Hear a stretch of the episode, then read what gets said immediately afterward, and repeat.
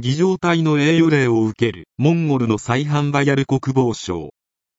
Japanese Defense Minister Minoru Kihara and his Mongolian counterpart, Gursediin Saikhanbayar, on Thursday agreed that their countries will consider building a framework enabling the transfer of defense equipment and technology.